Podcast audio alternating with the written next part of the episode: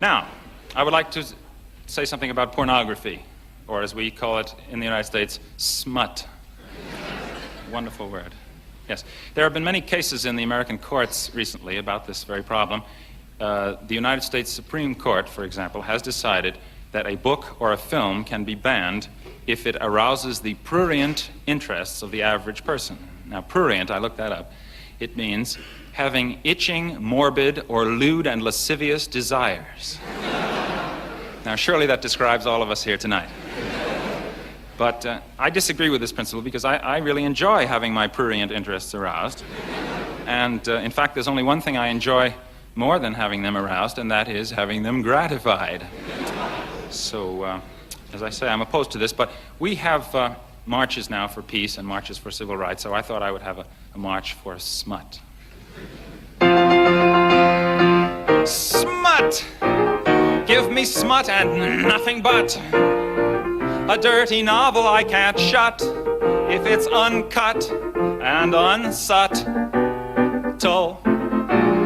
I've never quibbled. If it was ribald, I would devour where others merely nibbled. As the judge remarked the day that he acquitted my Aunt Hortense, to be smut, it must be utterly without redeeming social importance. Poor! No graphic pictures I adore. Indecent magazines galore. I like them more if they're hardcore. Bring on the obscene movies, magazines, murals, newspapers, postcards, neckties, samplers, stained glass windows, tattoos, anything. More, more, I'm still not satisfied. Stories of tortures used by debauchers, lurid, licentious, and vile, make me smile.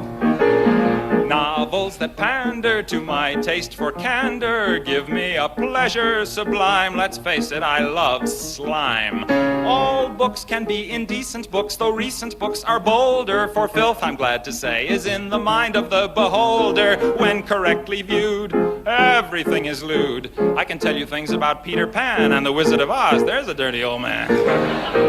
I thrill to any book like Fanny Hill, and I suppose I always will, if it is swill and really filthy. Who needs a hobby like tennis or philately? I've got a hobby, rereading Lady Chatterley, but now they're trying to take it all away from us unless we take a stand, and hand in hand we fight for freedom of the press. In other words, smart, I love it. Ah, the adventures of a slut. Oh, I'm a market they can't glut. I don't know what compares with smut.